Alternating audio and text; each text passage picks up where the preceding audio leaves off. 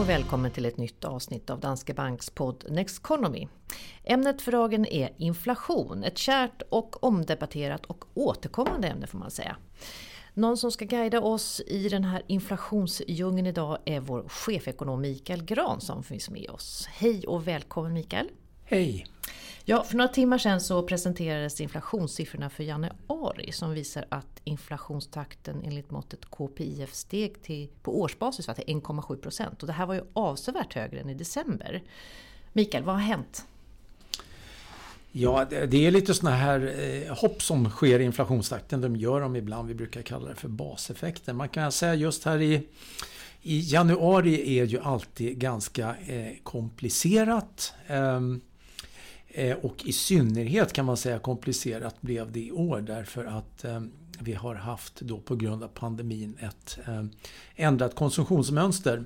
Så att i varje, varje januari så räknar Statistiska central, centralbyrån om de här vikterna som de olika priskategorierna i KPI, alltså KPI är ett levnadskostnadsindex. Det försöker mäta hur mycket våra levnads kostnader är i mm. olika delar.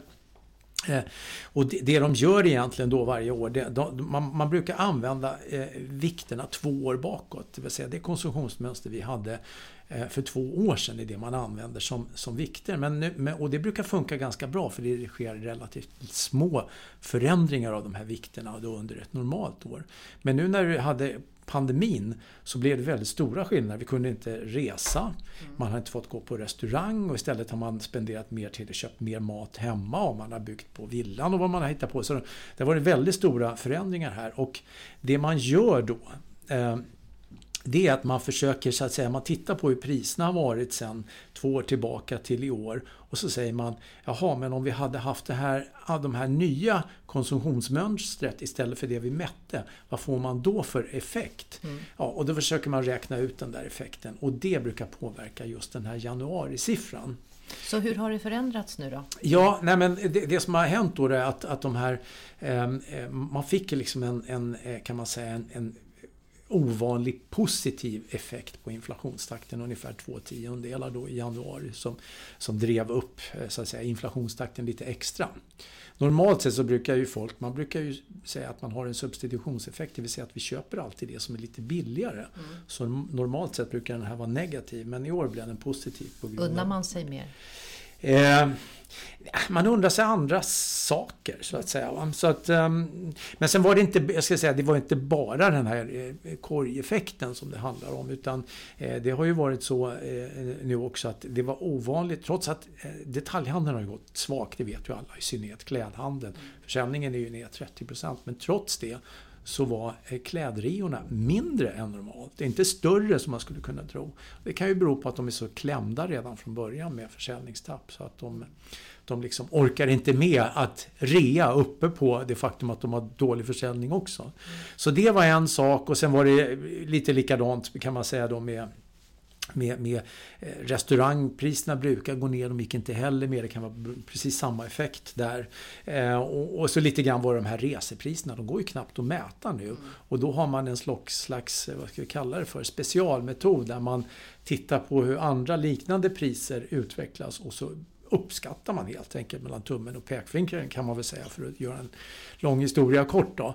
Eh, de här. Så att det var lite av allt möjligt. Man kan säga så här, i ett nötskal så handlar det väldigt mycket om pandemieffekter skulle jag säga, snarare någonting annat. Men du, någonting man också har pratat om mycket senaste tiden det är ju de ökade elpriserna som mm. har skjutit i höjden. Mm. Hur har den, de påverkat eh, inflationen? Ja, men de påverkade verkligen uppåt mm. nu i januari för att de, de, de bidrog med nästan en halv procentenhet till, till inflations takten om man mäter då på, jämfört med december. Så att det var en väldigt, väldigt stor effekt. Det är ju väldigt mycket just elpriserna som har gått upp. Mm. Och som ser ut att fortsätta upp även nu i, i, i, februari faktiskt. Så här. Men det är ju lite grann sånt där. Eh, ja, det går upp ett år, det går ner ett annat år. Eh, rör de så här priserna uppåt över tid? Det gör de ju inte så mycket. Elpriserna ligger ju liksom i snitt och kanske om man tittar på, på hur de handlar på, på elbörserna så ligger de kanske kring 30 öre. Och jag tror inte vi är på väg upp mot 40, 50 eller 60 60 öre de kommande åren. Men man ska ju aldrig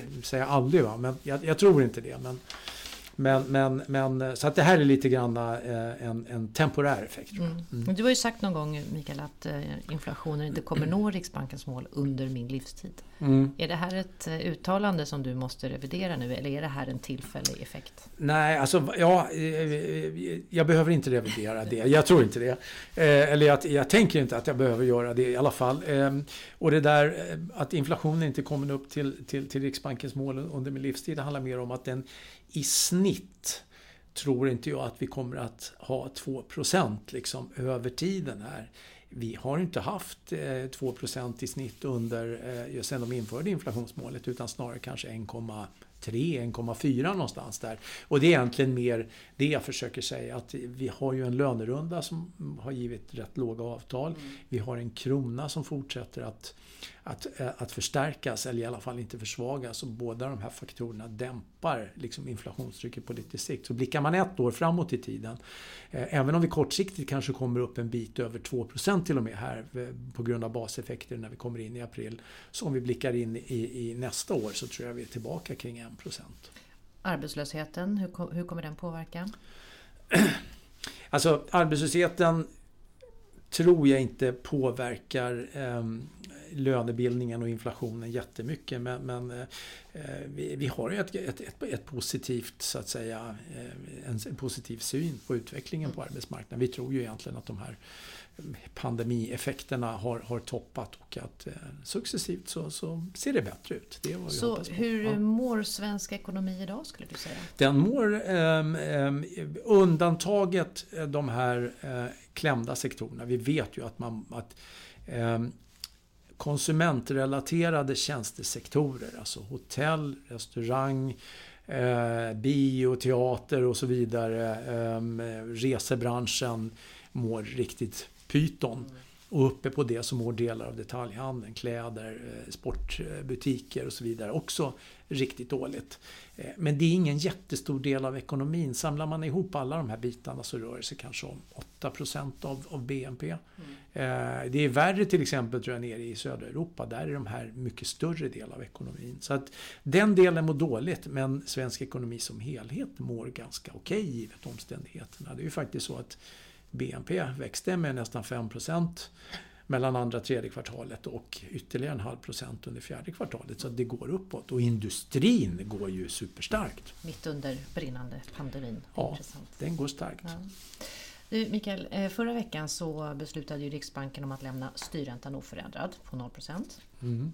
Och det här räknar man med att den ska ligga kvar på 0% fram till 2024.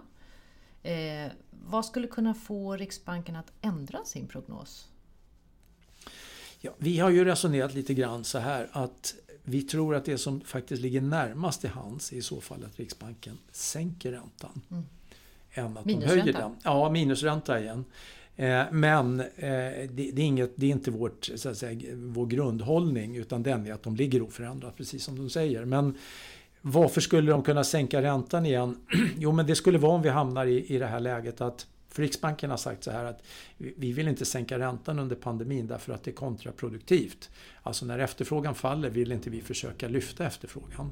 Eh, utan då satsade man istället på de här QE-programmen, att man köper obligationer för att hålla ner lite längre räntor och för, för att se till så att kreditförsörjningen fungerar som man har uttryckt det. Men så att en grundförutsättning verkar faktiskt vara att ekonomin går bättre. Så att en, en sänkt ränta kan bita. Men uppe på det så måste de ju ha ett problem också, det vill säga då måste man ha lägre inflationsförväntningar och eller en krona som stärks så pass snabbt så att man tror att det utgör ett bekymmer för inflationen. Eh, skulle de här bitarna falla på plats som vi pratar om nu, ja då tror jag att Riksbanken faktiskt skulle kunna sänka räntan. Men det är inte läget just nu utan det ligger kanske in i början på nästa år i så fall. Du, imorgon så kommer ju också Riksbankens protokoll från det senaste mötet. Vad tror du kommer stå där?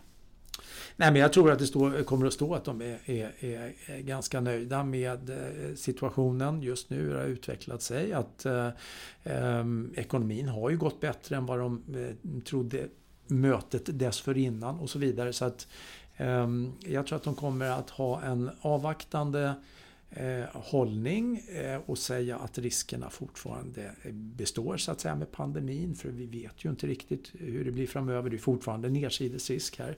Eh, men att de kommer vara ganska, kunna luta sig tillbaka lite grann. Den känslan tror jag att det kommer att komma ur. Mm. Vi får se vad som händer. Ja. Eh, Mikael, tack för att du kom hit idag. Tack. tack.